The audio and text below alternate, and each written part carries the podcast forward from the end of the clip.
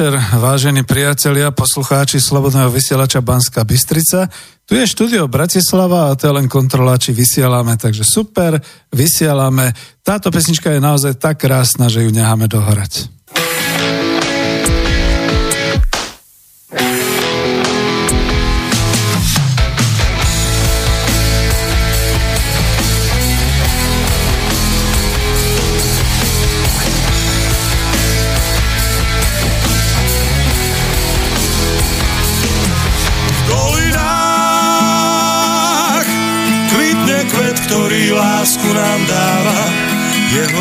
Tmavom ráne vždy svieti, ako brieždenie. V dolinách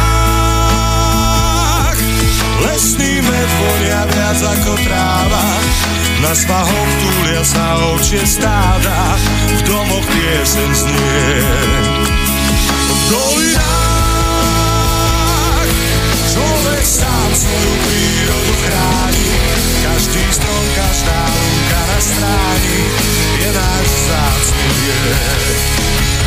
dolinách ľudia nemajú zamknuté brány, majú tam srdcia čisté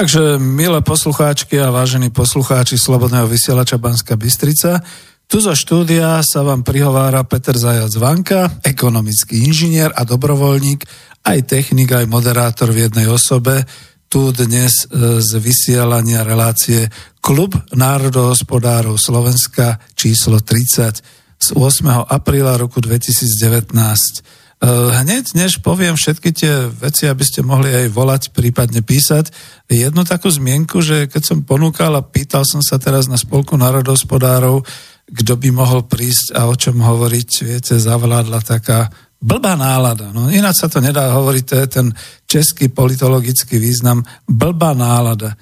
A nie je to len po voľbách, na prezidenta Slovenskej republiky a pred voľbami do Europarlamentu a do Národnej rady Slovenskej republiky, lebo aj to sa veľmi blíži. Je to aj z hľadiska takého, že uvedomujeme si, ako tie dejiny po nás šlapú a e, nedávno pán doktor Čarnogurský napísal nejakú takú peknú vetu, nie nedávno, teraz e, na web stránku Slovenskej ruskej spoločnosti do svojho blogu, že Slováci a Slovensko si vždy vedelo zachovať svoj jazyk, svoju kultúru, svoju nejakú svojbytnosť a viac menej hospodársky, parafrazujem, ne, necitujem to priamo, napriek tomu, že sme boli neslobodní, nemali sme vlastný štát, vždy sme niekomu podliehali a teraz máme vlastný štát, a dalo by sa povedať, že máme slobodu, takže by sme také tie hranice, pokiaľ až by sme mali posunúť niekam vopred a byť tak viac hrdý a no, on to tam rozpisuje, odporúčam, prečítajte si to na web stránke Slovenskej ruskej spoločnosti, veľmi pekný blog. A je taký trošku motivačný a mobilizujúci aj v tom, že naozaj voči tej blbej nálade, ktorá momentálne nastáva, u slovenskej spoločnosti, v slovenskom národe, je treba niečo robiť. A mňa možno obvinia, že k tomu prispievam týmito reláciami Klubu národohospodárov Slovenska, nož ale tak viete, ono je to veľmi ťažké nevidieť to, e, necítiť to a nehovoriť o tom. Nie som žiadny ten whistleblower, ktorý vypráva o tom, že pozor, pozor, je to takto a takto. Na druhej strane sme odstavení od akejkoľvek možnosti aktívne zasahovať do hospodárskych dejín Slovenska momentálne čo sa robí v politike, to radšej po mne nechcete, aby som pomenoval a vedel.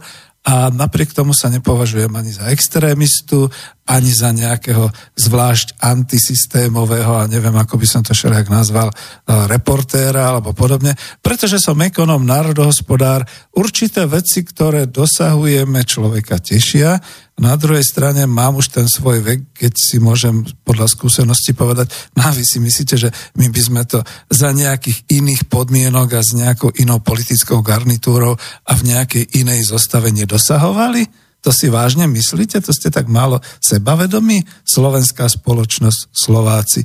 Veď sa píše rok 2019. To nie je iba o tom, že po Bratislave jazdia naozaj električky, ktoré sa kedysi v 80 rokoch kresili, že 21. storočie takto budú vyzerať tie dizajny e, električiek a takto to bude po uliciach. Ale keď z tej električky vystúpite, ocitnete sa v dosť blbom svete. Naozaj v dosť blbom.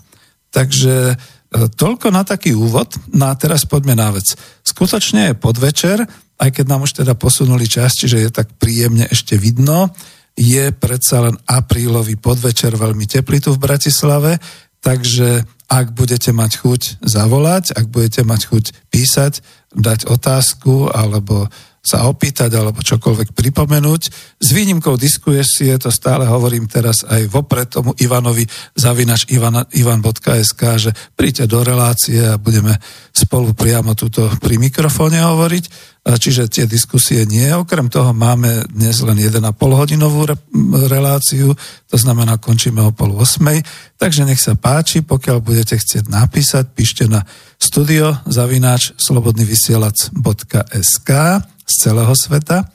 A prípadne, ak chcete hodiť do ikonky e, s poštovou obálkou svoju správu, nech sa páči. Pozor, ale už som zistil, prečo to tam spemuje E, keď je to na web stránke, je naozaj potrebné, aby ste dali svoju e, mailovú adresu, skutočnú mailovú adresu, skutočné meno a nejaký taký, dokonca skoro by som povedala, že overujúci prístup, ako to býva, pretože ono vám to potom zaspemuje, ešte sa vás opýta podľa obrázkov, že či nie ste automat a podobné veci a keď to nedostane tú svoju odpoveď, tak mi to tu zaspemuje a ja to môžem rozluskávať a rozbalovať. Čiže radšej píšte na to studio zavinač slobodnyvysielac.sk alebo telefonujte na mobilové číslo sem do štúdia Bratislava 0951 153 919. Ešte raz to zopakujem a potom to ešte zopakujem 0951 153 919. Vy, čo voláte zo sveta, zo zahraničia, tak viete, že tam je tá predvoľba plus 42, potom už nie 0, ale iba 951 153 919. Tak toľko na úvod a teraz už k samotnej téme relácie. Čas nám beží, ako vidím, takže čo povedať? No, trošku sa spolieham naozaj na nejaký ten telefonát, na nejaký ten mail, pretože ja viem, že tieto témy moje sú niekedy také rozsiahle a škandálne štrukturované a ja to potom ani nedodržím a podobne, ale nadviažem na ekonomic, na e, klub národohospodárov číslo 29, kde teda bolo o tom poplachu a už predtým niektoré relácie vyznievali tak trošku tak negatívne. Čiže nechcem sa až tak pripájať k tej blbej, blbej nálade Slovenska, ale uh, ja som si urobil taký malý rešerš tlače, no a keďže v pravde je vždy pravda, tak uh, viac som získal tých článkov z pravdy a nejak ako nie zo SME alebo z hospodárskych novín, ale aj z rôznych tých web stránok. No a každého národohospodára, ekonóma napadne v tej chvíli, každému napadne takáto otázka. Kam sa prepadne naša prosperita? To je aj téma nášho vysielania, našej relácie. Takže trošku spolu môžeme porozmýšľať a hlavne potom dať si takú otázku, čo sa deje, prečo pán Zajac začínate takto skepticky a takto, že kam sa prepadne naša prosperita. Veď my sme bohatá spoločnosť uprostred Európy. V podstate aj Macron nám už potvrdil, že sme v jadre, len že to teda tí naši politici chcú.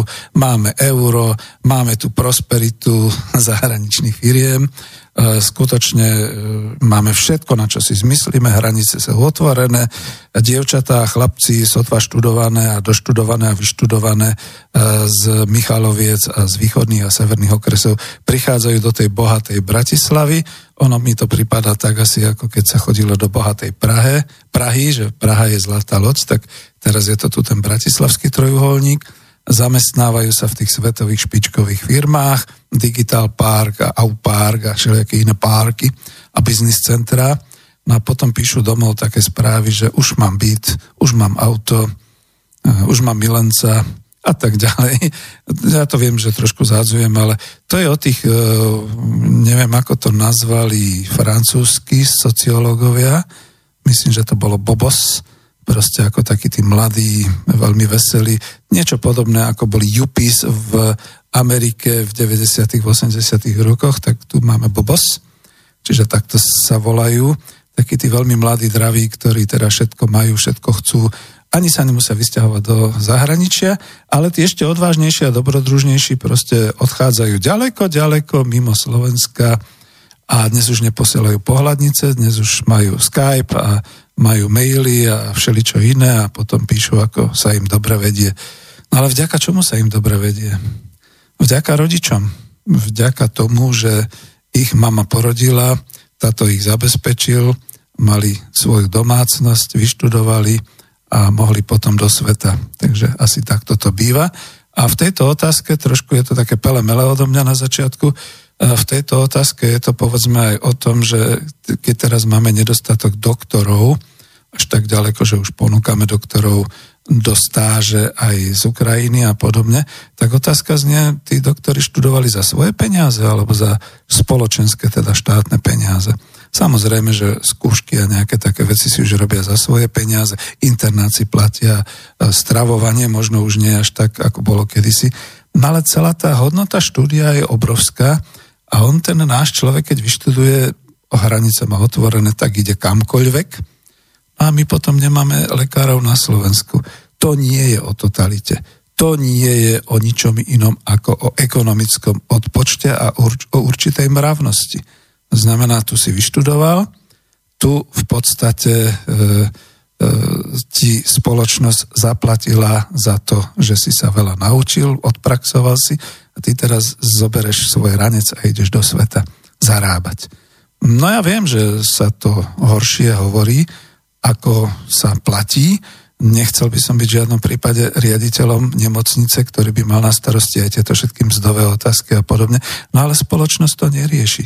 Čiže to sú také tie symptómy, ktoré sú o tom, presne na tej doktorskej úrovni som to pomenoval, dúfam, že lekári, ktorí mňa poznajú, e, mňa ošetrujú, mňa operovali, sa teraz nepourážajú, ale niekto, kto je vysoko špičkový a teda je tu a pôsobí tu, tak tomu ten má nekonečný vďak nás, pacientov, tuto občanov Slovenska.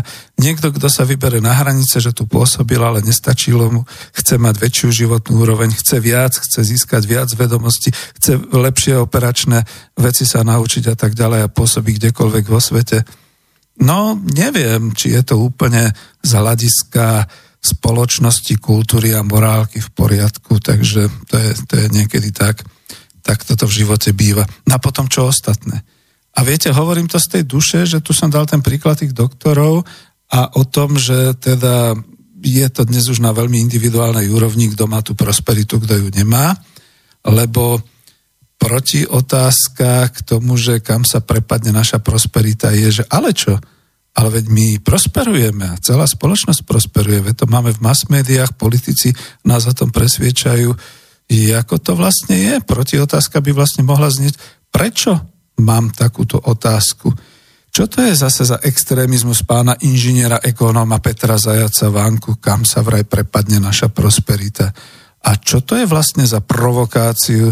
Veď sme stále tým tigrom Európskej únie, len toť nedávno 9. novembra 2018 nás Euraktiv hodnotil takto.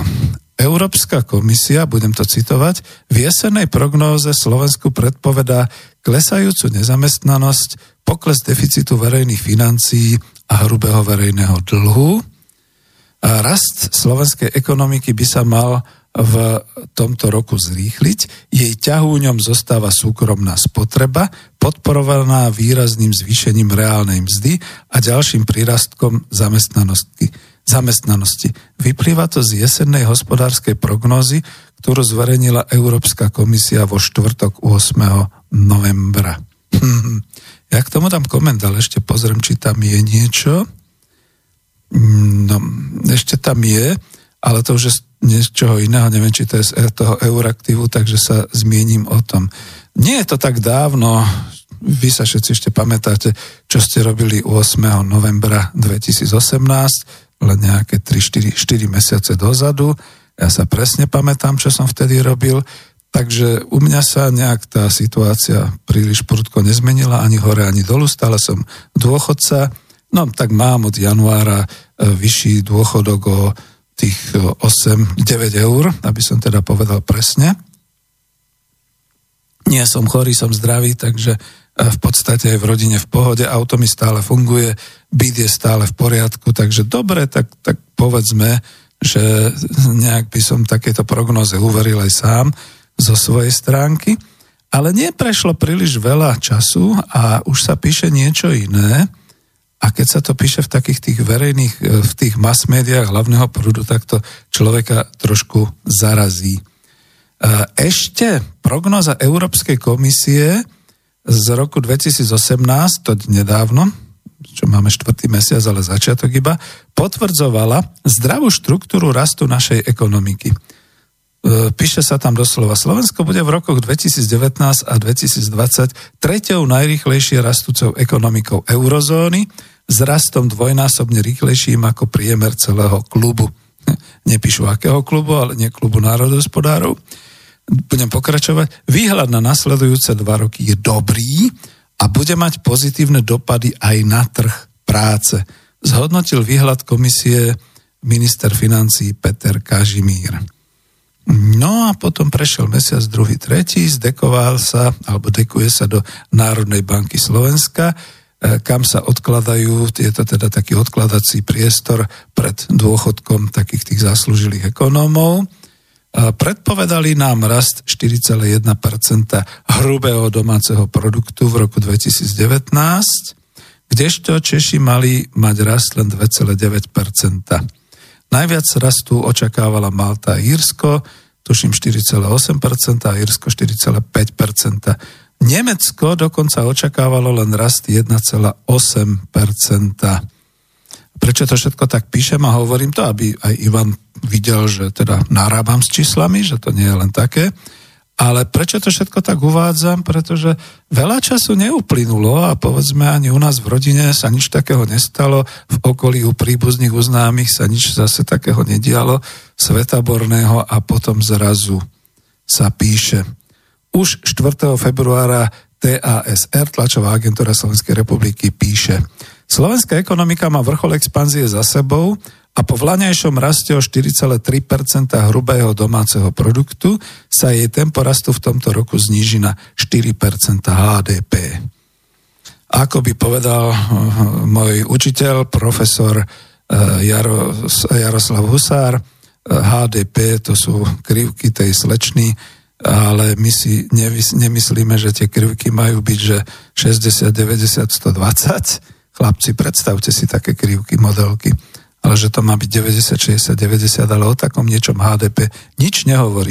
Čiže okrem tých deformácií ukazovateľa HDP je tu ešte jedna deformácia a to je zlé odhady. To, to, to, potom sa ešte uh, nejak vyjadrím, ale Zase píše už 14. februára tlačová agentúra Slovenskej republiky niečo iné.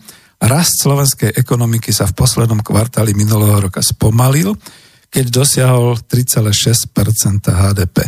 Analytikov to prekvapilo, keďže očakávali rýchlejší rast, viac ako 4%. Pristúpili preto k zmierneniu odhadu rastu i pre tento rok. Dôvodom je pomalší rast Číny, eurozóny, ale možno aj tvrdý Brexit. Novú krízu však zatiaľ neočakávajú. Tu musím skomentovať, že mne sa vždy páči u týchto e, expertov ekonomických, že sú, to, to je také detinstvo, že hľadajú vždy príčiny všelikde inde, len nie u seba, teda u nás, v našej spoločnosti a ekonomike. Čiže príčinou je Brexit, príčinou je Čína, príčinou je, ja neviem, čo ešte šeli, čo píšu, eurozóna a tak ďalej. A čo Slovensko? To príčinou nie je. Budem ďalej citovať ešte. Pod spomalenie rastu hrubého domáceho produktu HDP Slovenska ku koncu minulého roka sa podľa analytikov podpísali viaceré faktory. Citácia. Čísla ekonomiky v závere roka negatívne prekvapili a výrazne tak schladili optimizmus, ktorý v sebe niesli predchádzajúce dva štvrť roky. Tu si dovolím ako dokumentovať, že aj optimizmus našich vedúcich predstaviteľov štátu a krajiny, ktorí hovorili, že táto krajina je úspešný príbeh a že nikdy sme sa tak dobre nemali ako teraz a tak ďalej. Pamätáte si, to bolo len nedávno, nemáme až takú sklerozu, že by sme nečítali noviny a nepočúvali televíziu niekde v októbri, v septembri, dokonca aj v novembri možno ešte a tak ďalej. Takže budem ďalej pokračovať. Slabšie čísla v závere roka, najmä v automobilovom priemysle, aj aj, v automobilovom priemysle mohli čiastočne ovplyvniť aj jednorazové dočasné faktory, skonštatoval analytik Unicredit Bank Czech Republic a Slovakia Lubomír Koršňák. Ďakujeme Lubomírovi. Podľa analytikov Národnej banky Slovenska NBS vývoj mesačných ukazovateľov naznačuje, že za spomalením rastu HDP mohlo byť zmiernenie spotrebného dopytu. No ja si neodpustím do toho znova vložiť. Vy blbí Slováci, žerete málo, míňate málo, málo si požičiavate, tak robte niečo s tým, lebo spotrebný dopyt je predsa o nás, tak ako, čo ste? Pomáhajte trošku tej ekonomike. Konec irónie, vrátim sa ku e, konštatovaniam, respektíve ku citácii. Spotreba domácností by po relatívne rýchlom raste v minulých štveť rokoch mohla spomaliť. Naznačujú to slabšie tržby v maloobchode, v ubytovaní a v činnosti reštaurácií a tiež pokles registrácií aut. Približili analytici NBS. Bože, prečo som už v dôchodku a prečo mám pomaly 64 rokov? Ja by som bol takým dobrým analytikom NBS. To, to človek akože spočíta tie čísla, urobí k tomu nejaký záver a zaslúži si mesačný plat. Ďakujem páni analytici z Národnej banky Slovenska.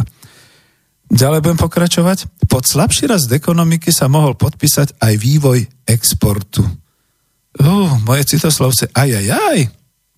Veď exportujeme len v automobiloch čisto milión, tuším už 300 tisíc automobilov ročne a to niekoľko rokov dozadu, tak ako čo blbnete? Budem pokračovať. Ochladenie indikátorov ekonomickej dôvery v Európe a spomalenie viacerých veľkých ekonomik eurozóny pravdepodobne malo dopad aj na exportne orientovanú slovenskú ekonomiku. Preto čisté vývozy boli pravdepodobne koncom roka vlažné. Zahraničný obchod, príjim domáceho dopytu za uplynulý rok neprekoná. Doplňa analytička Slovenskej sporiteľne Katarína Muchová.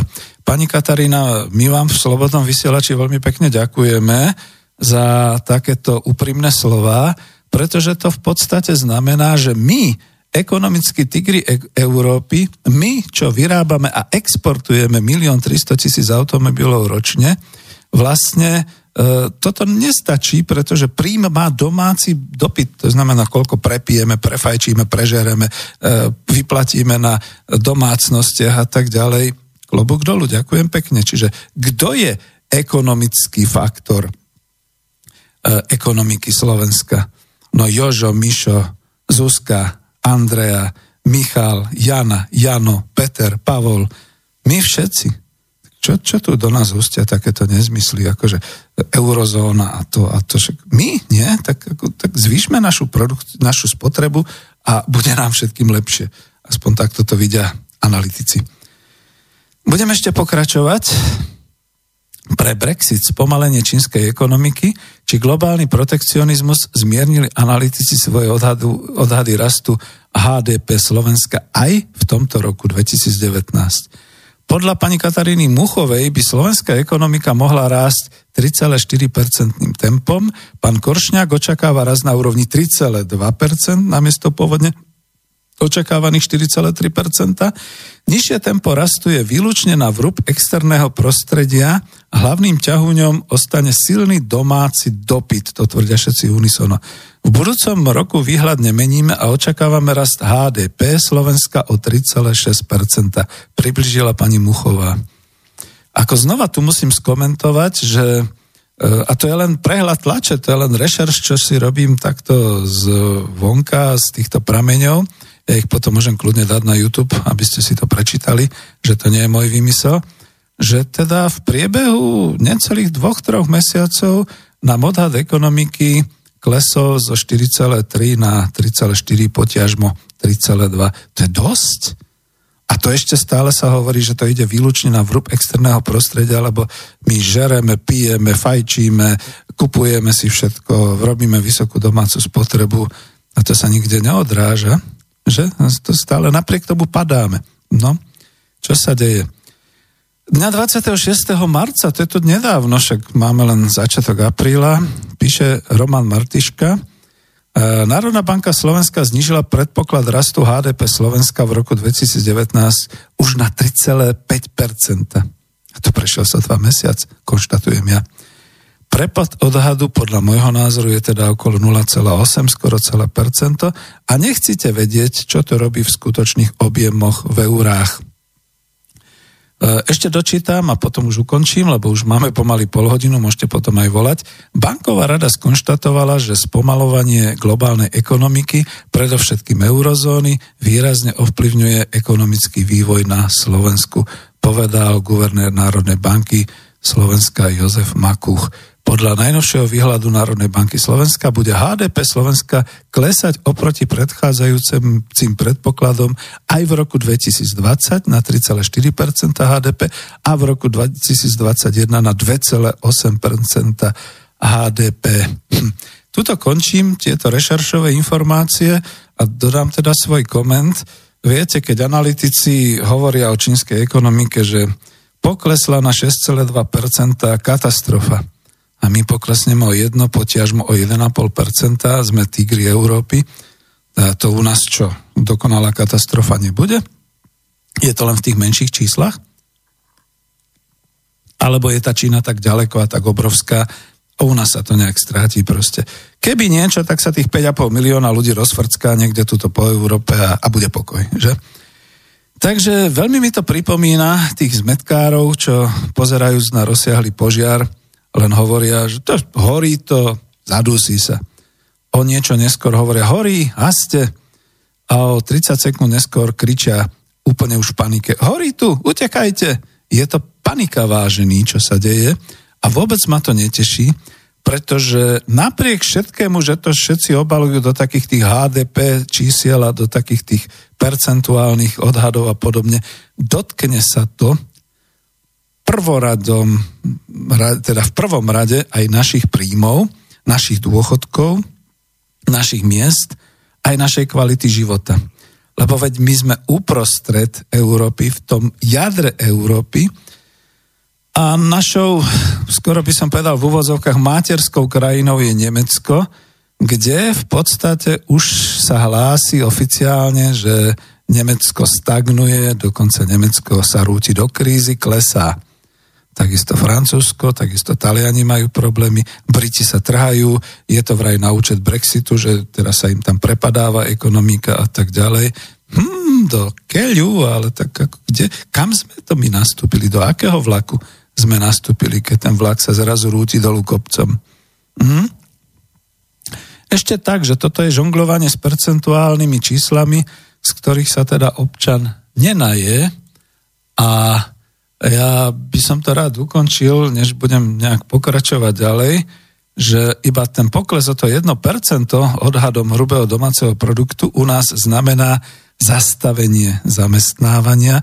A viete, v akej blbej štruktúre zamestnanosti sme, že na Slovensku je akoby pre zamestnanosť v Bratislave a túto juhozápadných okresoch, Trnava, Trnavská tabula a túto pohor, po, považie, ale potom smerom ďalej na sever, na východ pardon, a na juh je to zamestnávanie katastrofálne potom ide o znižovanie daňových príjmov, brzdenie v domácich objednávkach, prepušťanie ako prvé. A dobre tuším, prečo pán minister Kažimír prchá do Národnej banky Slovenska, teda do inštitúcie, ktorá len konštatuje a len eviduje a je len takým gubernátorom eurokurzu alebo eura ako samotného na našom území, pretože Nezávidím to budúcemu ministrovi financií, nech vzíde z akejkoľvek vlády a z akéhokoľvek politického svetonázoru a smeru. Ja teda ešte poviem pred pesničkou, že a naozaj nám teda nič nehrozí. Poďme, dajme si túto republiku.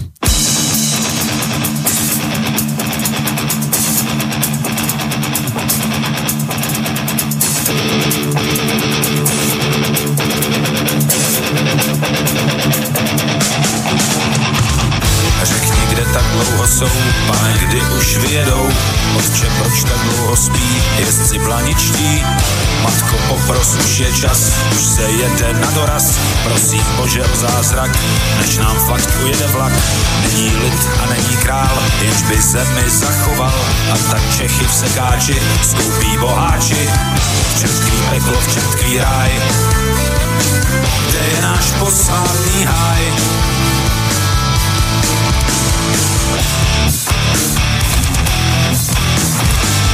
Mocně zpívá Vyšehrad, píseň, kterou bys měl znát, kež má sílu probudit, abys mohl držet štít, on nám učí milovat, přesně tato musí hrát, píseň, která učí žít, naučí nás nebodit, kež tu postavíme most, most se jménem zájemnost, světec kníže chrání zem, vlastním lidem znesvěcen, všem tvý peklo, všem tvý ráj, brány se otevíraj.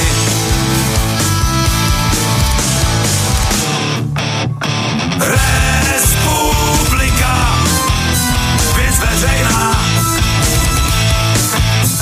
jedna milá zem, společná všem. Respublika, všem stejná,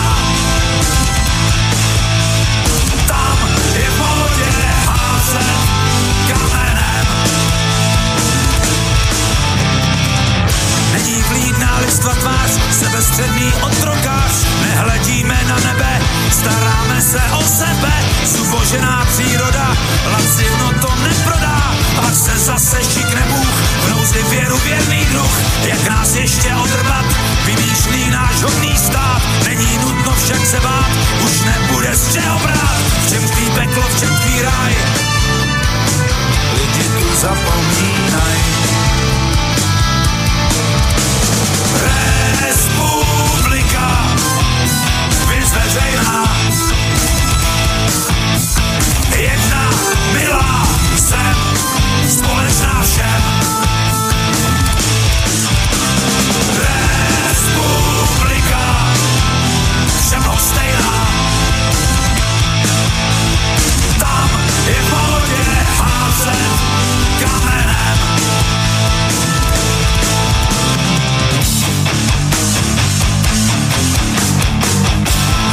který skále spí, rytíři blaničtí, který hoře lože maj a kdy hoře zařechtaj.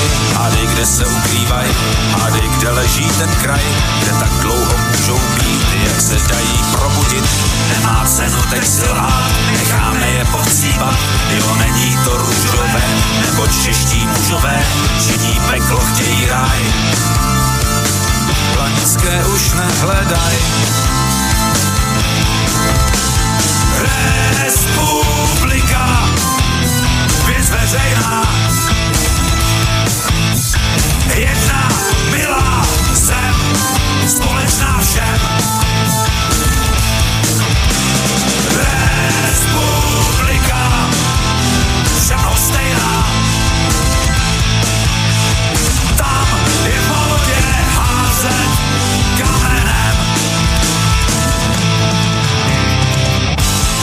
dlouho jsou, pane, kdy už vyjedou, otče, proč tak dlouho spí, jezdci blaničtí, matko, popros, už je čas,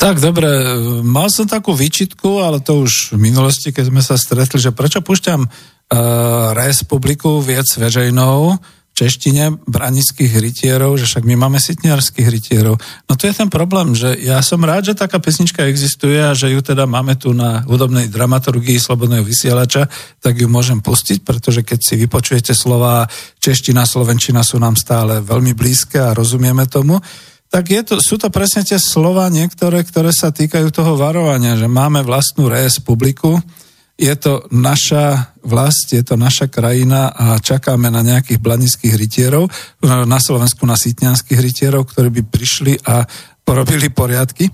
No len takí sa nekonajú.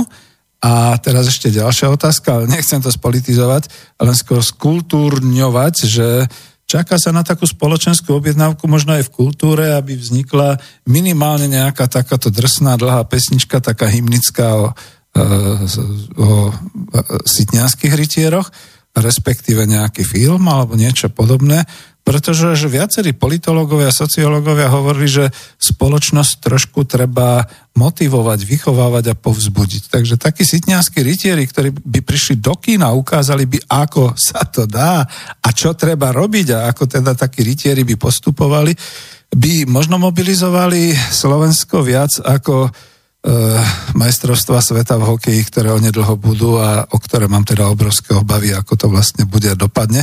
Čo sa to v tejto blbej nálade Slovenska odohrá potom. No a mm, mám aj vlastný mail, takže ďakujem, ale ja áno spomeniem to, pretože k tej blbej nálade v úvodzovkách e, prispieva na Slovensku viac vraj nie situácia z HDP, takto. Peter, viac prispieva k blbej nálade, o ktorej píšeš na Slovensku e, sociálna a ekonomická situácia nás, obyčajných občanov Slovenska a chudobných, než nejaký, nejaká eurozóna, nejaký Brexit a nejaké problémy v Číne a problémy z HDP.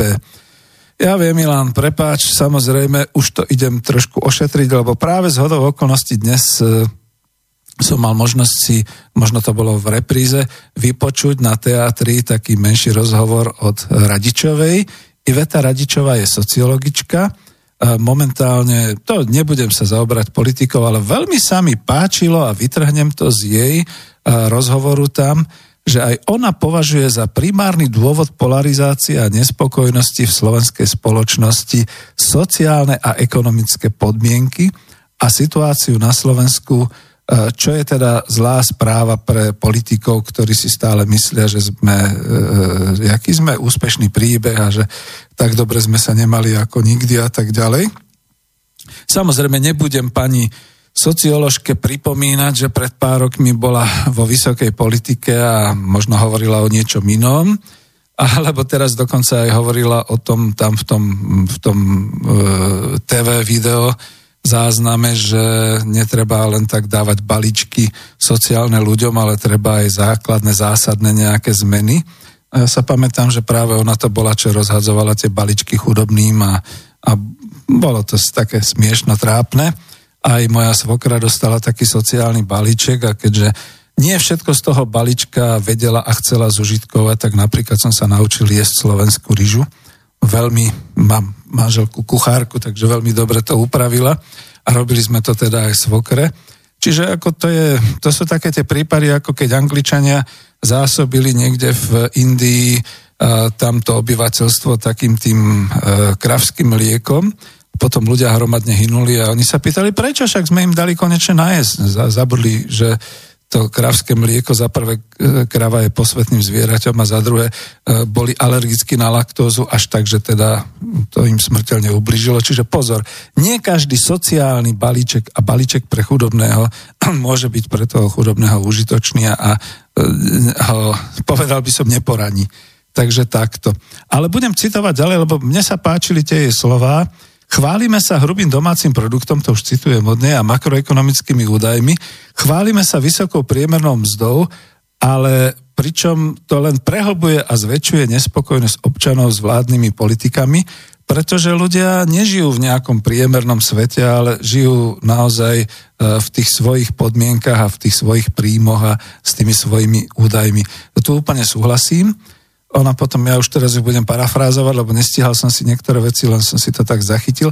Ak hovoríme o pevnom a silnom štáte, bez vyspelých a vyrovnaných regiónov to nebude nikdy silný národný štát. Tu ma pani sociologička Radičová veľmi príjemne prekvapila, že prvá je z týchto liberálnych bývalých politikov, ktorá hovorí niečo o silnom národnom štáte, lebo veď viete, že už nám vyčítajú, že egoistický národný štát, to hovorí prezident eh, Kiska, egoistický národný štát, fuj, a tak ďalej a tuto zrazu čítame a počúvame niečo iné. Súhlasím s ňou, že teda naozaj pevný a silný národný štát môže byť iba vtedy, keď budú regióny e, vyrovnané, keď e, budú sa mať všetci ľudia vo všetkých tých okresoch a regiónoch rovnako dobre.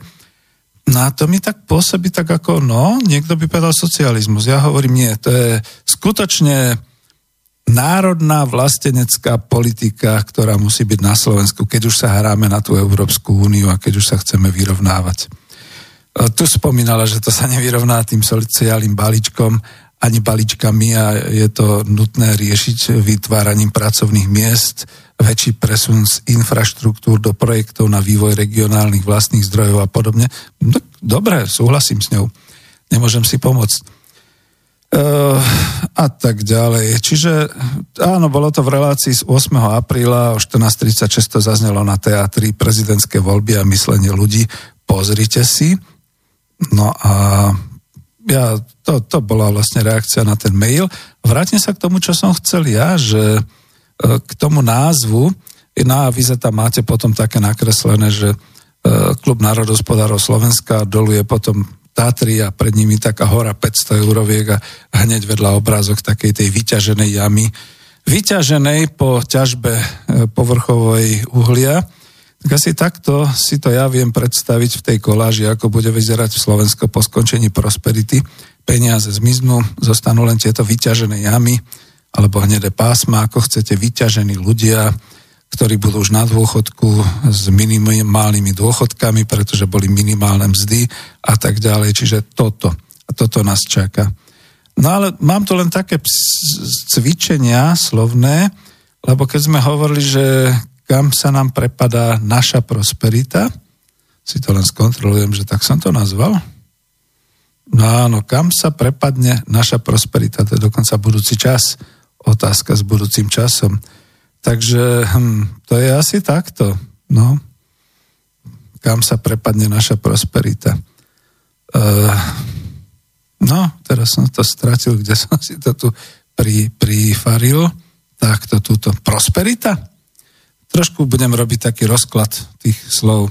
Kým nezavoláte na číslo 0951 153 919. Prosperita? To si tu vážne niekto myslí, že my prosperujeme v úvodzovkách? A kto prosperuje u nás na Slovensku? Podnikatelia? Ktorí? Ktorí slovenskí? Tí, čo majú obchodné zastúpenia pre zahraničné spoločnosti u nás? Tí, čo vedú zahraničné pobočky u nás? A to sú podnikatelia? Nie sú to len top manažéri, teda riaditeľia, prezidenti, generálni riaditeľia, ktorí sú v statuse zamestnanec, pretože sú platení mzdovou kategóriou a teda robia aj odvody a tak ďalej, majú odmeny, prípadne majú nejaký ten svoj podielik zo zisku, ale to sú manažéri, to nie sú majiteľia. Aj keď by sa dalo nazvať, že dobre, taký ten top manažer, generálny rejiteľ, už sám nosí takú tú napoleonskú ruku tam vo vačku, že ja som podnikateľ. Kto teda prosperuje? Živnostníci? Bývalo to za prvej republiky Československej do polovice 20. storočia, že všetci fabrikanti a majiteľia veľkých firiem, aj Baťa tak začínal, začínali ako živnostníci u seba vo svojej rodinnej firme a potom sa rozvíjali a potom dokupovali ďalšie a, a, a, a rozvíjali sa. Tento typ podnikania však už zanikol. Jednoducho to nefunguje a niečo o tom viem, pretože som bol poradca v podnikaní a ja už niekoľko rokov stabilne už aj po uzatvorení svojej živnosti, všetkým najprv tvrdím, rozmyslite si to s tým vašim živnostenským podnikaním. Rozmyslite si to, či si dokážete sami sebe z tej živnosti mesačne dať viac ako nejakých tých 520 alebo 600 eur, aby ste vôbec prežili. A kto vám ich zaplatí, pretože vy si ich samozrejme môžete dať keď si zoberete požičku a keď si požičate od rodiny a podobne. A mne sa vždy páči, ako živnostníci niektorí podnikavo rozmýšľajú na Slovensku, že prenajmem si miestnosť, zaplatím niekomu. Prenajmem si auto, zaplatím niekomu. Zoberiem si úver, budem platiť banke. Najmem si pracovníkov, budem ich platiť. Najmem si e, tovary, najmem si náradia, všetko a, a budem si platiť. A moja otázka, dobre, to máš všetko výdaje a teraz mi povedz príjmy. Kde máš príjmy? No sa posadím a potom budú chodiť. Nie. E, živí e, reálni zákazníci, ktorí ti za to, čo robíš, zaplatia. Za tvoj tovar alebo za tvoje služby. No, niekedy to končí v prípade žien aj historickým plačom a možno aj chuťou vyškrabať mi oči, že aký som zlý, ale to je realita. Jednoducho živnostníci dnes nie sú tí, čo prosperujú No a keď prosperujú, tak potom sa na nich treba pozrieť, že čo je za tým, či tam nie sú ešte nejaké iné veci, lebo prosperovať dneska sa dá z troch vecí, z, zo zbraní, z bieleho mesa a z bieleho prášku, jak hovoria skúsení harcovníci v oblasti toho podnikania, takého toho neférového, že? Ale to ja nehovorím, nie, ja už dávno nie som poradca, takže mňa tak neberte. Ja som sa len pýtal, že kto, či podnikatelia, či živnostníci sú, či prosperujú, tí banky, a ktoré, ak z komerčných bank a finančných inštitúcií už žiadna nie je slovenská v skutočnosti a v slovenskom vlastníctve, Štátom sú podporované akurát banky ako Exim banka na pomoc exportu. To by ma napríklad zaujímalo, či Volkswagen využíva uh, Exim banku pri svojich exportoch. To by bola sranda. Alebo Slovenská rozvojová záručná banka, to je tiež vlastne banka, ktorá slúži na dávanie, poskytovanie určitých úverov pri podnikaní. No ale tak komu, no, zrejme komu už. Kto podniká na Slovensku? Nemusí to byť len slovenský vlastník. A Národná Slo- banka Slovenska je už iba mrakodrapom, kam sa odkladajú za zásluhy bývalí ministri financí. Pozdravujem ho. Takže naša? Naša prosperita? Už dávno tu je tá myšlienka, že máme tu ekonomiku na Slovensku, ale to už nie je slovenská ekonomika. A pôsobil som v mnohých slovenských firmách vo svojom pracovnom živote a dnes mám problém v životopise vysvetliť mladým kádrovákom, ak by som ešte chcel pracovať niekde, že no kádrováci, pretože sa pýtajú, zažil som to len to nedávno, ešte v minulom roku, že sa ma pýtali, či som tam naozaj robil a čo to bolo za podnik a a ja som vlastne pochopil, že mladý človek sa narodil v roku 1990, teraz e, máma vo výberovom konaní a on vôbec nerozumie, že nejaká Tesla bola. Že Tesla to je dneska ten mák, ktorý podniká a to sú tie jeho elektroautá. A aj my tu v Slobodnom vysielači dnes v Bratislave sedíme v štúdiu, ktoré bolo a je v budove, ktoré kedysi vlastnila Tesla. Tesla výrobná fabrika na tie Domina a ďalšie rádia a Tesla spotrebná elektronika a výrobno-hospodárska jednotka. Nevysvetlíte to ľuďom. Ne, nerozumejú tomu. To je pre nich uh, úplne iná dimenzia, že? No a teraz mnohé podniky sú v rukách zahraničných majiteľov, alebo v daňových rajoch, uh, alebo v rukách cudzích korporácií. Vid ČSOB. Čo to je za značka ČSOB, keď ja som ešte ako zahraničný obchodník robil s Československou obchodnou bankou, a dneska je to KAH, holandská korporácia finančná a tak ďalej. Slovenská sporiteľňa už dávno nie je Slovenská. Slovenská poisťovňa sa tak už dokonca ani nevolá. Ľudia sú prekvapení, keď hovorím, že slovenské liečebné kúpele nie sú slovenské, pretože však taký názov majú. Západoslovenské energetické závody nie sú slovenské a tak ďalej. Tu nám už zostali iba podniky infraštruktúrne, ako doprava, dokonca už nie spoje, to už má Telekom, E, zostali tu ako slovenské železnice, vodohospodárska výstavba, dopravné podniky miest, medzinárodná kamionová doprava, aj to už vôbec nie celá. Takže čo ako, takže keď niečo budovať a niekto prosperuje, takže ako prečo sa my bojíme, že nebudeme prosperovať? Veď to je ich problém. Problém vlastníkov. Je to problém slovenskej vlády? No uvidíme. Budem pokračovať ďalej v tom etymologickom rozbore tej vety, či ak sa tomu povie v rozbore proste vetnom.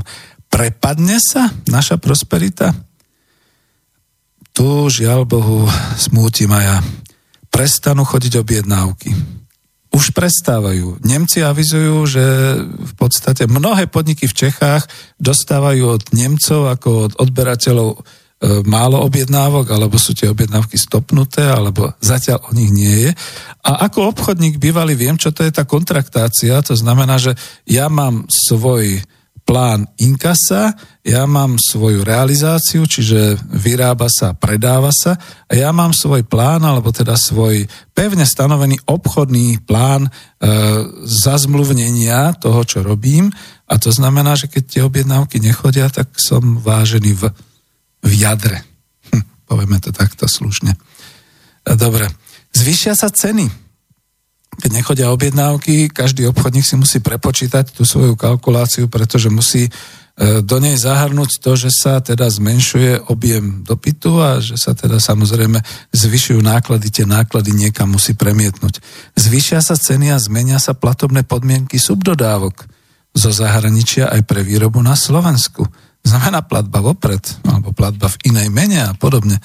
Dodávateľ si došlapne na odberateľa, ak sa ten nemá kam inám obrátiť, napríklad to, to sa týka aj takých tých subpodmienok, obaly, alebo energetika, súroviny, prípadne práva používania, to všetko zrazu začne byť drahé. K tomu sa ešte znižuje odbyt, Takže aj export a predaj do tzv. retailu, teda pre malý a pre podnikové dodávky, napríklad aj pre výrobnú spotrebu, keď sa to tak zobere. Uh, to je taký netypický príklad, ktorý som si tu pripravil, skúsim ho vysvetliť jednou vetou. Uh, v televízii máte strašne veľa uh, tých reklám televíznych šotov. Teraz si predstavte, že čím viac, tým viac televízie dávajú iba avíza svojich vlastných programov a podobne. Viete prečo? No lebo nemajú objednávky na konkrétnu reálnu reklamu od e, niekoho, nejakého zadávateľa, to už sú reklamné agentúry, a tie nemajú zase objednávky od konkrétnych zadávateľov reklamy, čo viem, tovarov, služieb a podobne. Takže keď sa znižia objednávky na televíznu reklamu v mass médiách, e, tohto roku ešte ten plán je zastavený z minulého roku, minimálne z decembra, takže to ešte beží.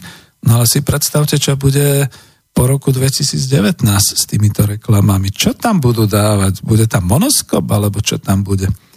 Dobre, čiže prepadne sa prosperita. Ja som chcel ešte jedno povedať, keďže nevoláte, nepíšete, tak uh, dám mm, aspoň takýto príklad ešte. Nechcem, aby to boli spomienky, ale predsa len. Ja som v roku 1999 bol veľmi malý podnikateľ, živnostník s tým, že som proste robil nejaké služby v, vo finančných e, školeniach a všelijaké takéto manažerské školenia a podobne. A zistil som, že je veľmi zlé, že skutočne sa tie objednávky nehrnú, zrazu som prestal byť objednávaný, prestal som byť volaný na všelijaké tie projekty a podobné veci. Samozrejme, že to stálo aj peniaze, že ja som išiel naplno stále, e, dokonca som mal auto, Oktáviu vtedy na leasing, takže dosť to bolo drahé, musel som ten leasing zrušiť, vrátiť. Súdil som sa so Škofinom, pretože bol veľmi odporný. A to sú spomienky, to som nechcel. To je to, že do tej krízy, keď sme zahúčali v tom roku 98-99, to nebolo vyhlásené v televízii, že teraz je kríza. To bolo presne tým, že prestali chodiť objednávky, všetko sa zdražovalo, všetci tlačili na to, aby sme skôr platili, viac platili a podobné veci. No a tak sa vlastne tá, tá medzera, alebo tá, tá, tá priepas medzi tým, tými príjmami a tými výdajmi začala zväčšovať. Varujem, vážení priatelia, varujem všetkých podnikateľov, živnostníkov, aj ľudí bežne pracujúcich, pozor, keď zistíte, že príjmy sa vám stenšujú a výdaje zrastajú, to je kríza. To berte naozaj tak, to nie je vaša chyba, to je kríza. Vy s tým môžete urobiť minimum, proste nežerať, nepodnikať, nerobiť. No ale to ako kam vedie, samozrejme, veď viete. Druhá kríza, ktorá bola po roku 2009, už teda keď došla na Slovensku po euro 2010-2011, sa týkala úplne toho, že som zavesil živnosť na klinec, znova tú poradenskú a tú trénerskú, koučovskú. Chodil som predtým po Čechách, po Slovensku, najímali ma na rôzne takéto aktivity, trénerské, koučovské a podobné veci a zrazu nič. No a potom som bol na výberovom konaní v jednej firme, kde sa dosť čudovala tá pani kádrovačka, ja ich tak volám proste personalistka, že prečo pán Zajac nechcete ísť ďalej tým svojim smerom? Ja som sa jej pýtal, uh, viete, no, ja vám to ináč vysvetlím. Máte plán vzdelávania? Ona hovorila, no mám. Máte tam peniaze určené na rozvoj manažérov a na obchodné zručnosti a na coaching v teréne a tak nemám. Škrtli mi ho. Ako veď vidíte, to je presne o tom. Tej chvíli, keď sa začína takto vo veľkom škrtať, keď to je naozaj už e, na pováženie, že plán, do plánu sa nedostanú veci, alebo už v hotovom pláne sa vyhadzujú veci, náklady a tak ďalej, tak to už je tá kríza, no, tak, tak som sa zamestnal niekde inde, že? Zamestnal som sa, už som nebol živnostníkom. Takže to je o tom. Takže to, aby ste len vedeli. A teraz e, tam bola otázka, čo som to vlastne, či, či sa prepadne prosperita a kam sa prepadne. Tak finanční ekonomovia si rýchle uvedomia, že treba škrtať, limitovať, No a čo je iné a lepšie, ak nebudeme škrtať a limitovať variabilné náklady a do tých patria vlastne mzdy, čiže náklady na pracovnú silu, znížia sa mzdy. Oni neboli až tak vysoko a už sa budú znižovať zase, bude sa prepúšťať, budú sa rušiť čeli aké benefity a utrpí znova iba a znova a znova občan Slovenska u nás.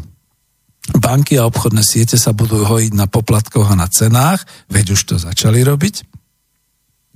No a pre podniky zostáva jediné. Samozrejme, nájde sa optimalizácia daní, teda výber daní poklesne, kto ešte neušiel do daňových rajov a tie neboli zrušené doteraz, takže ten už ujde, pokusí sa ujsť. Nadnárodné korporácie určite nájdu nové finančné mechanizmy a finty, ako odčerpať z prevádzok na Slovensku transferovými platbami zisky alebo inkasovať za tzv. náklady. No a kde budeme? Budeme v háji. Takže dáme si pesničku, ktorú som pôvodne chcel a bude to možno aj zvučka, keď dám raz e, niečo o stropovaní dôchodkov na Slovensku, pretože Beatles to kedysi dávno odhadli, keď mi bude 64, budete sa o mňa starať, keď už budem starý, nevládny, nemocný a budete ma musieť krmiť. When I'm 64, The Beatles.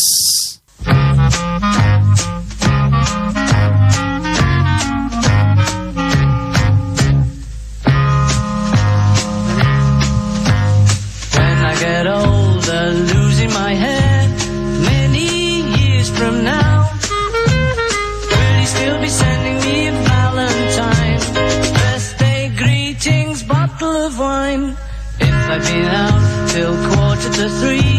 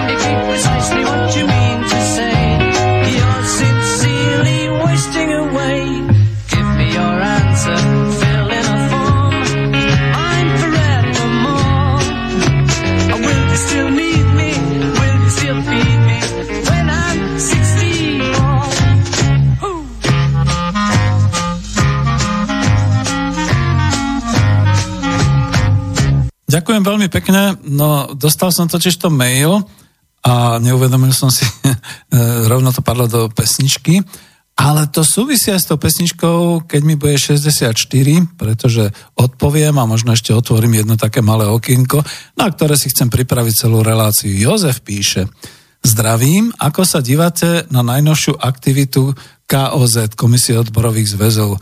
Dnes sa objavila správa, že chcú znižiť maximálne nadčasy za jeden rok e, zo 150 na 100 hodín, Pritom nadčasy sú často jedinou možnosťou, ako si zarobiť aspoň o niečo viac.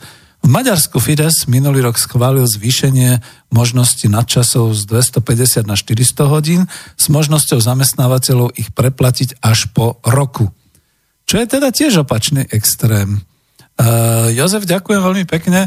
Uh, dali ste mi, ponúkli ste mi trošku ruku, ja ju poťahnem v tomto smere. Nechcel som sa príliš baviť o stropovaní a o tej situácii, ale poviem svoj názor. Ja to ešte potom niekde rozvedem na celej relácii. Stropovanie bolo strašným nezmyslom, strašným politickým marketingom, marketingom, na ktorý my tu na Slovensku doplatíme. Ale už nie my, čo sme v dôchodku, ja som už v dôchodku, aj keď by som veľmi rád ešte pracoval, robil a mal nejaký príjem jednak na zvyšovanie dôchodku, ale hlavne kvôli sebe, sebe ako necítim sa byť nejaký ešte, že by som nevládal alebo podobné veci. Veď vidíte, som tu v štúdiu Slobodného vysielača a dobrovoľnícká práca ma naplňuje, len to neprináša to, čo by to mohlo finančne, alebo čo by to malo finančne ale to je v poriadku, robím to rád a trošku sa tu vyžívam v takejto práci. Doma nemám možnosť hovoriť, tak tu mám. Vrátim sa naspäť k tej téme aj KOZ, aj stropovania. Možno to bolo myslené dobre, možno e, si e, marketingoví manažéri a tí ideológovia Smeru povedali, že takto vyhráme nasledujúce voľby, lebo ľudia budú radi a tak ďalej. Celé sa im to rúca, im sa rúca svet. Ako to tiež poviem, že Smer je naozaj vo veľkej kríze aj členská základňa, aj politici, aj zmyslenie, aj ideológia. Nebudem to rozoberať. Mňa to neteší, aj keď som teda bol asi koľko, 12 mesiacov smer, e, členom strany Smer sociálna demokracia a to hlavne za to, že som sa zúčastnil volieb 2012, pomáhal som napríklad Lubošovi Blahovi a podobne a potom sa odo mňa odvrátili, tak, tak ja som potom odišiel z Bratislavy Takže som ukončil členstvo v Bratislave a nikde inde som sa neprihlásil a už ich ani nemilujem, aby to vedeli teda. Nemilujem ich. Dobre, takže takto to poviem, že e, pýtate sa na aktivitu Komisie odborových zväzov KOZ na Slovensku odborov. Problém je v tom, že v časoch, keď padali fabriky, to bol 2014-2015, a ja som si to dal do tej knihy Coop Industria, nemali záujem komunikovať so mnou. A mnohí odborári vtedy tak trošku horenosky hovorili, že sú spriahnutí so smerom, majú tu svoju tripartitnú zmluvu, takže akože to ich zachráni a snáď ako aj dobre, no neviem, to by museli odborári sami povedať aj tí ľudia, ako ich teda e, odborári zachraňovali, v čom pomohli. Viem, že tak trošku to muselo vytrisknúť niekde bokom, že vznikali tie nezávislé odbory, aj Volkswagen, aj ďalšie nejaké odbory boli, tuším, slovná a podobné veci. Čiže pravdepodobne tie odbory nepokryli uh, tie potreby svojej členskej základne a boli dosť priahnuté politicky. No a teraz tento vývoj, čo bol, však to bol aj v, te, v tom stropovaní, že oni teda e, dali tú, e, tú e, ako sa to volá, e, celú tú podpisovú akciu, petíciu, všetky tieto veci, ako idú tým smerom, boli ovplyvnení politicky, e, politickou stranou Smer sociálna demokracia a pravdepodobne Kažimírom, že si neuvedomili jednu vec – to je teraz možné pri prosperite. Vtedy, keď sa hovorí, tak sa máme dobre, ako sme sa ešte nemali a podobne, aj keď to sa majú samozrejme skôr ako firmy a, a štátna pokladnica chvíľu a podobne, lebo v prípade poklesu konjunktúry, v prípade, v prípade stagnácie, v prípade zahúčania do krízy, budú prví zamestnávateľia, tá jedna stránka tej tripartity, kde sú teda vláda, odbory a zamestnávateľia, ktorí jednoducho povedia, nemáme, nemáme na to, nemôžeme, prepušťame, znižujeme mzdy, nezvýšime mzdy. Ak vláda zvýš, zvýši minimálnu mzdu teraz už v dr- druhej polovici alebo v prvej polovici roku 2019 je posledná šanca možno, tak jednoducho na, nastane taký ten štrajk, čo sme kedysi dávno očakávali, štrajk nohami, proste presťahujú sa, vysťahujú sa. Ja sám som mal článok ako predseda Spolku národospodárov Slovenska, kde som varoval, že napríklad napriek všetkým embargám a všetkému sa otvorila prvá fabrika, oficiálna prvá fabrika na výrobu Mercedesov, 25 tisíc kusov Mercedesov ročne eh, pod Moskvou a tam tým mnohí trolovia mi tam písali, že však už dávno sú tam a tak ďalej. Ono sú tam, sú rôzne kooperácie, sú rôzne spoločné podniky. A toto bola prvá oficiálna fabrika, ktorú otváral nemecký minister hospodárstva v Moskve spolu s Putinom a kde boli teda čelní predstavitelia top manažmentu Mercedesu, Mercedes-Benz a teda tí, tí uh, rusky a tak ďalej. Toto bolo oficiálne. Ako je to porušenie embarga hospodárskeho? Nie je. Tak neviem, ako ja v tej politike nie som a na ministerstve zahraničných vecí by o tom mali niečo vedieť, nie? Takže to. Druhá vec je, čo e, pripomínam odborárom, ak bude štrajk útekom nohami, že sa budú stiahovať od nás fabriky, čo nám zostane? Čo tu bude? Ja, že akože automotív silný, lebo subdodávky. No to sú väčšinou tiež v rukách zahraničných firiem, čiže tie sa budú stiahovať za nimi. Ja nemyslím, že len do Ruska. E, keď sa učíš, že situácia trošku na Ukrajine aj tam. Ďalšou krajinou veľmi perspektívnou je Bielorusko a e, Lukašenko ako prezident už robí určité kroky, aby bol akceptovaný aj Európskou úniou a teraz si predstavte, čo za silnú ekonomiku je Bielorusko nielen podľa mapy, ale aj podľa ekonomických údajov, tak 3 4 krát silnejšie ako Slovensko, je pokojnou krajinou napriek všetkému. A to potom znamená, že e, tam sa budú hrnúť, keď sa ukludne nejak situácia v Rumunsku teraz, čo je taká, potom prípadne v Moldávii, tak aj tam sa budú hrnúť. No a čo si myslíte, prečo sa otvára pre NATO možnosť Gruzínsko a nejaké takéto krajiny? Aj tam sa pôjde. Takže svet nemá slzy rád a opustí Slovensko, pretože si neuvedomia odbory v tej tripartite, že v tej chvíli zamestnávateľia budú mať vyššiu vyjednávaciu moc a vyšší vplyv, ako oni s vládou, takže odídu alebo jednoducho zostanú, ale znížia mzdy, nie že zvýšia. A v tej chvíli takéto veci ako vyjednanie zníženia minimálnych načasov a podobné veci a budú kontraproduktívne, pretože naozaj ľudia si nezarobia. Ja som hovoril nedávno s jednou dámou, e, ktorá sa veľmi čudovala, nebudem to rozobrať hlbšie, ale viem o tom, že súdne úradničky majú tu, v Brati- tu vo bohatej Bratislave plat 435 eur a podobne. A keď namietala, že ale to, to nie, to nie je ani minimálna mzda, ako, jak to môžu mať? Tak som to vysvetlil analyticky ako ekonom, že oni nemajú trvalý pracovný pomer na celý úvezok, ale len na polovičný. Čiže ako by mali cez, ale tým, že pracujú iba tie 4 hodiny, alebo ja neviem, 6 hodín, alebo podobne, a niekoľko o, o, dní v týždni a podobne, tak ako majú takýto úvezok. Takisto zdravotné sestry takisto rôzne povolania e, všetkých tých obchodníkov, teda tých, e, čo sú v obchodoch, v reštauráciách a podobne.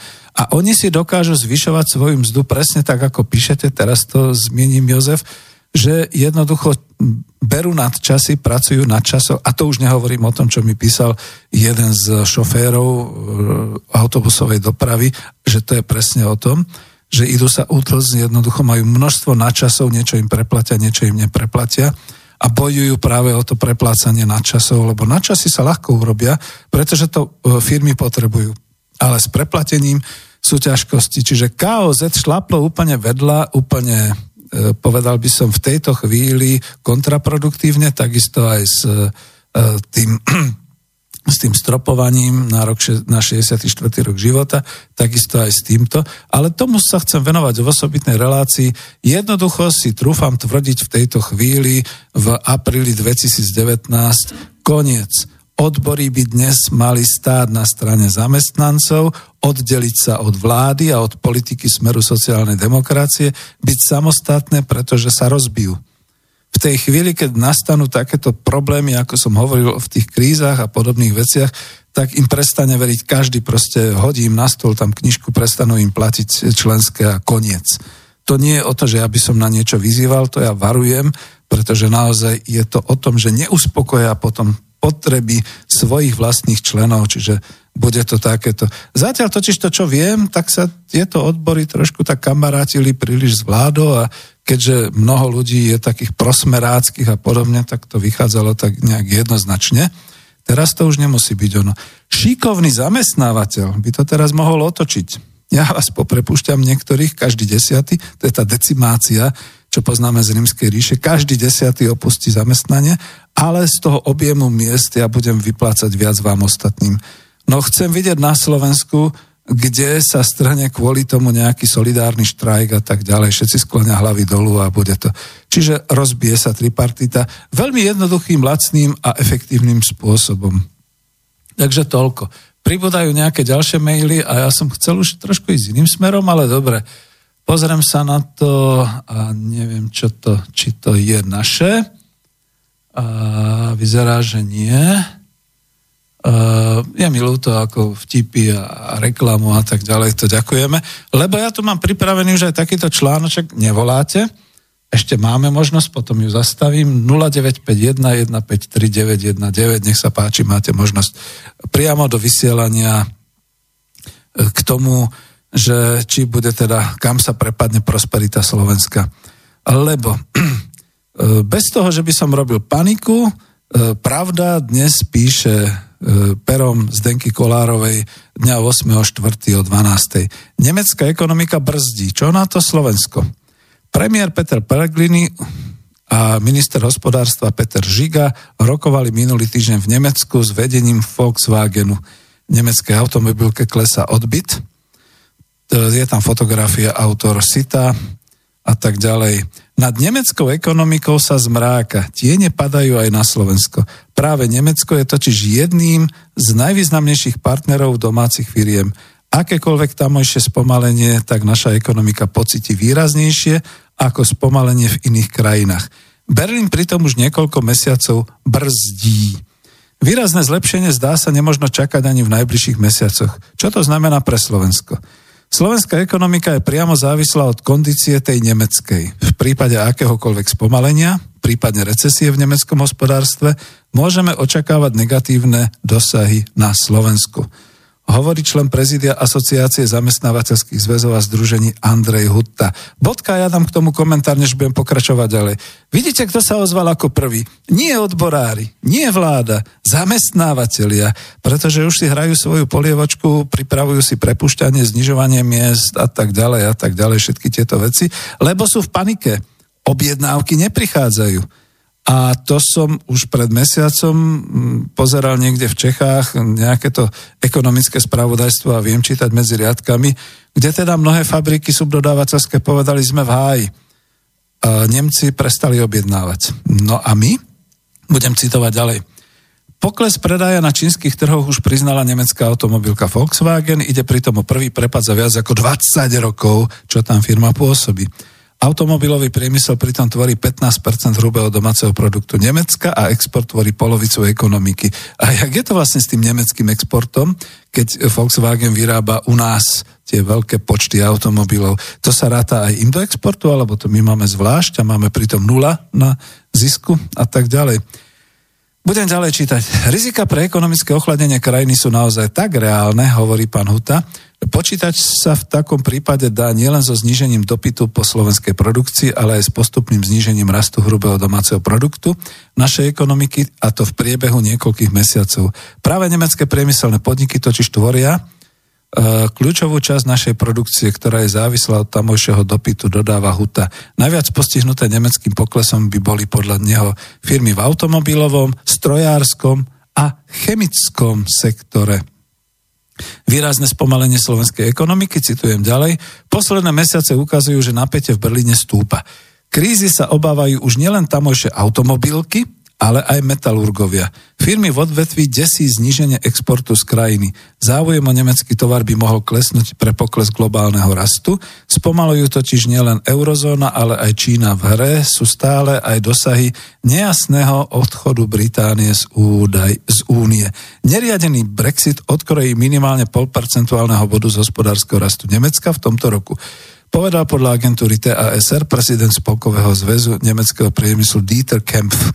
Doterajšie odhady hovorili o 1,5%, o 1,2% raste krajiny. V prípade tvrdého Brexitu by tak nemecká ekonomika spomalila v tomto roku na 0,7%. Ešte černejšia je prognoza Mnichovského inštitútu IFO. Podľa neho sa nemecká ekonomika v tomto roku posilní iba o 0,6%. Pôvodne rátal inštitút z 1,1%.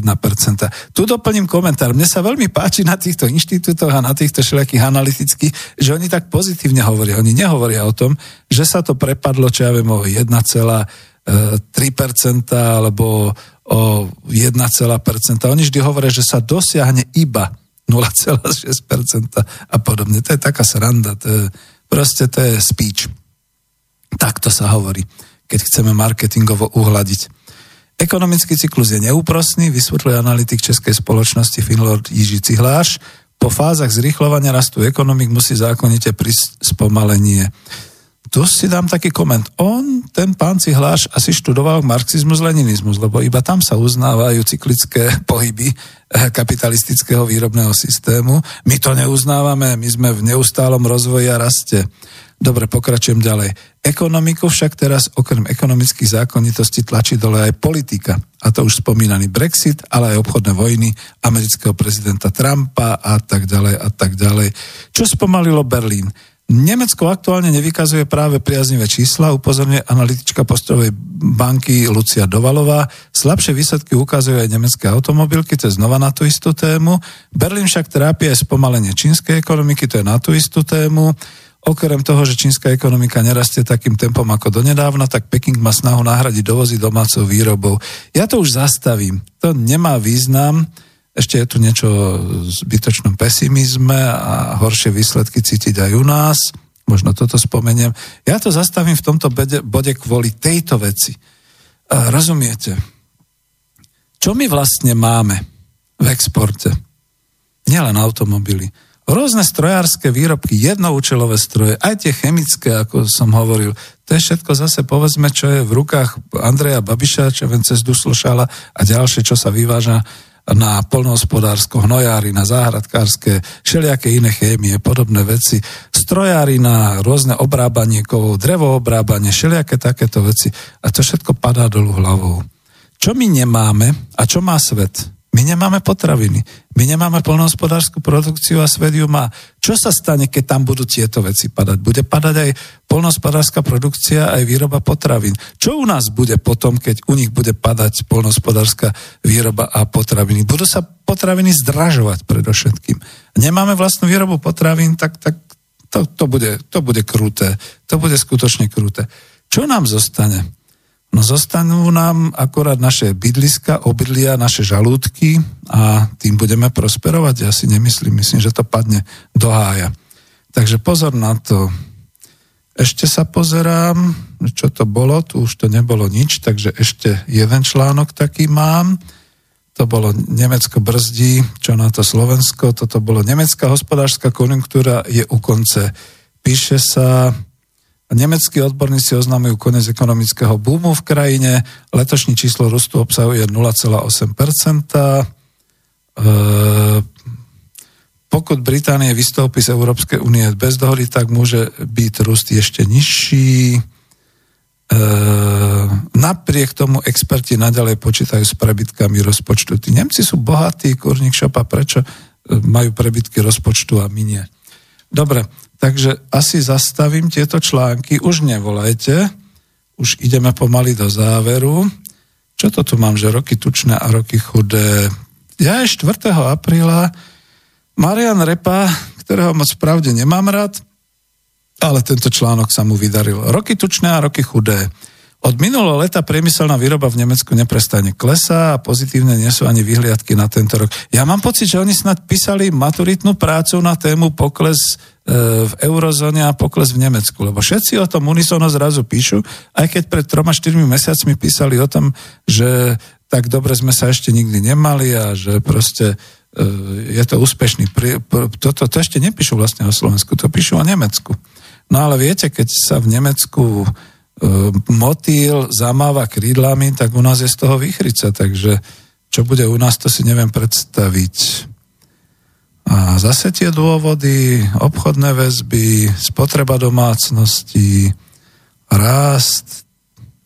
No, tu píše, preto sa treba vyvarovať rôznych nepremyslených rozhodnutí týkajúcich sa verejných financií, napríklad znižovania daní, najmä firemných, a hazardovať len kvôli tomu, aby sa niekto zapáčil voličom, sa nevypláca. Zlaté slova, pán redaktor Marian Repa, klobúk dolu, tu súhlasím s vami naplno.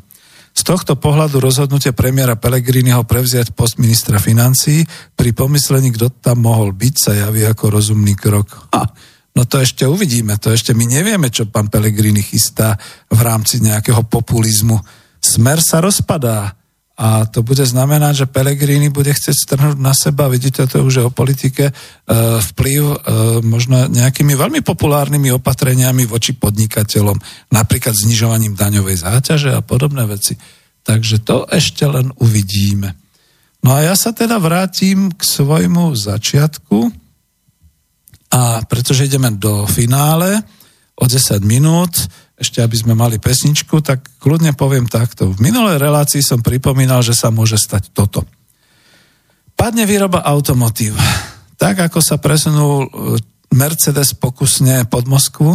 My nevieme, čo kto s kým ako rokuje, ale sú tu Volkswagen, je tu Peugeot, je tu Kia, Slovakia, je tu e, teraz e, Land Rover, e, to už je Tata, automobilka, aj keď sa tvári veľmi britsky to všetko sa môže zdvihnúť v priebehu pol roka, keď urobia nejaký projekt a presunúť niekam ďalej, východne, južne, alebo ešte východnejšie, až do ruských oblastí. E, nastanú okrem toho, že nezamestnanosť a veľmi tvrdoštruktúrálne nezamestnanosť, lebo kým ešte teraz máme školstvo, ktoré bude chrliť 4, 5, 6 rokov duálne vzdelávanie samých strojárov a automotív operátorov a podobne, tí už nebudú mať kam ísť leda, že by sa pohli za automobilkami tam, kde budú oni, teda emigrujú. A to bude sranda, keď budú naši chlapci emigrovať do Ruska, že? Mhm. No, začnú distribučné poruchy čohokoľvek. A to sme práve teraz hovorili, znižovanie objednávok, zvyšovanie cien, zmena obchodných podmienok, distribučné poruchy tým pádom, pretože nie všetci budú mať hotové, budú mať rôzne e, poruchy v cash flow, teda v toku financií a podobne. A bojím sa, že nastanú najmä poruchy v dodávkach energií, potravín a nejakých ďalších napríklad farmatík a podobne. Uh, nedaj Bože, do toho našlapne tak, jak naši KOZ, Európska centrálna banka, tým, že bude požadovať zmenu tých uh, hotovostných platieb, zmiznú 500 eurovky, zmiznú 200 eurovky, 100 eurovky, zmizne peňažná hotovosť a nastanú poruchy v sieti.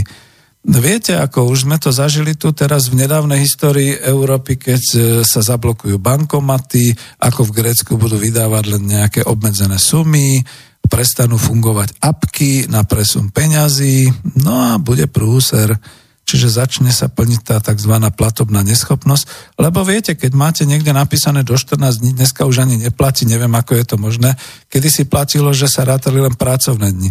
Dnes si všimnete, že máte všetky tie zmluvy s energetikou, s so spoločnosťami telefonickými a spojovými a všelijakými, že sa platí 14 dní a keď nepristane vtedy platba, tak je zlé, pretože máte penále a podobné veci.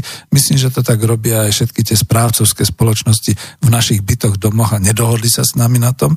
Oni to len takto oznámili. A teraz si predstavte, že zahúčite do platobnej neschopnosti, lebo všetci budú požadovať peniaze a vy nevidí, nebudete stíhať vyťahovať z bankomatov peniaze, nebudete stíhať cez tie apky, posielate peniaze. To je tá druhotná platobná neschopnosť, ktorá vzniká vtedy, že vám niečo nezaplatia. Napríklad banka vám neprisunie dostatok peňazí a vy už budete mať málo peňazí v tej chvíli, keď máte mať už zaplatené, keď už e, má byť. A potom, čo sa bude diať, to už nechcete vedieť. Minimálne penále, ak nie vypínanie a všetky takéto veci. E, minule som to trošku už preháňal, že sa oznámi, že tá, tá oblasť je zamorená, napríklad e, k jahňami alebo vtáčou chrípkou vojaci na hranice Henklávy nepustia nikoho dnu ani von a tak ďalej. My sme si to už odskúšali u zvierat v Čechách, u kancov s africkým morom, u slepačieho moru a tak ďalej. A to už, to už, minule som teda bol trošku taký vášnivý, Ale moja hlavná otázka napríklad presne aj na to, že ako je to v tých e, obchodných sieťach Lidl, Kaufland, Tesco a podobne. Sme na to pripravení, že jednoducho sa spoliehame, nemáme doma nič moc ani v tej chladničke a keď takto vypapáme a potom ideme znova nakúpiť, sme na to pripravení, že prídeme pred Lidl a tam fronta. Nie len kvôli tomu, že je ráno 7 hodín a stoja tam dôchodcovia. Sme na to pripravení, že prídeme do Kauflandu a zistíme, že Kaufland tam má len základný sortiment a nič ďalšie nedodali. Sme na to pripravení, že zrazu vyhlási Tesco, že bude chcieť príjmať len platby v hotovosti, lebo sa im zablokoval nejaký bankový systém a podobne a polovica ľudí bude mať iba karty, aj to vlastne iba s obmedzeným výberom a podobné veci. Nerobím paniku, toto všetko sa už v Európe odohralo, ale nedávno. A teraz ako, čo, čo nám, čo, čo, čo je, aký je rozdiel medzi tým, čo bolo v týchto vedľajších krajinách a tým, čo je u nás? No a jak sa tomu hovorí, že sme optimisti, lebo my len nevieme, že v budúcnosti to bude a nevieme kedy a nevieme presne kde. Ako sme na to pripravení? No veľmi biedne. To je práve to, že my vlastne na to ani len pripravení nie sme. My nie sme ani len pripravení na pokles tej prosperity.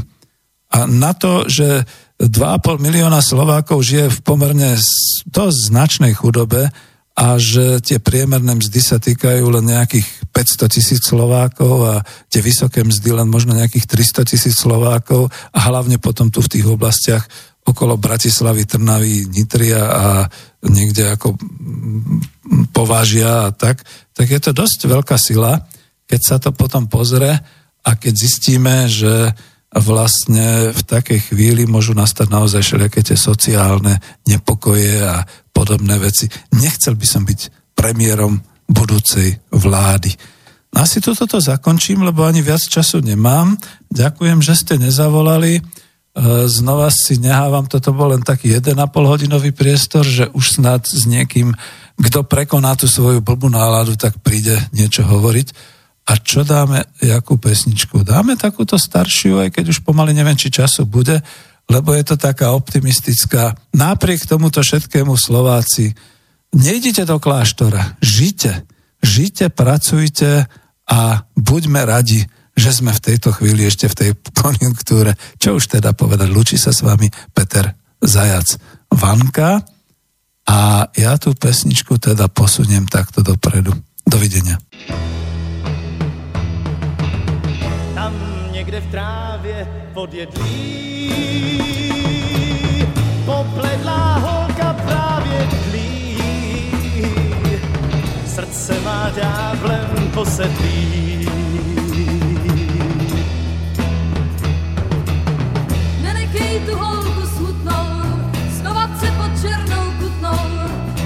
odvetí od